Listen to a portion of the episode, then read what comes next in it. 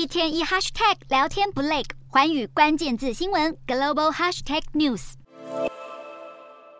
脱北者冒着枪林弹雨投奔南韩的消息时有所闻，但谁也料想不到，竟然会有美国士兵也跨越两韩边界，蓄意闯进封闭又集权的北韩。达成这项空前创举的是年仅二十三岁的美国陆军二等兵金恩。根据韩联社报道，金恩驻韩期间曾因施暴指控被南韩监禁一段时间，获释后本该被护送到机场返美接受军纪处分，但他却在通关前回头入境，还参加了板门店共同警备区导览团。同团旅客表示，大家看着金恩大笑三声，开玩笑似的拔腿狂奔，直到他跨越边界一去不回，才察觉情况不对劲。目击者透露，这名越北士兵没有立刻被阻止，是因为北韩自新冠疫情后就没有派兵驻守这块区域。而美国与南韩军人一开始对于金恩的行为也是看得一头雾水。至于他前往机场后为何没有坐上飞机，还能大摇大摆跑到边境，美方则没有公开具体细节。堂堂美国大兵自愿性闯入北韩，立刻在华府掀起轩然大波。驻韩美军发言人证实，美军正和北韩人民军协商解决这起事件。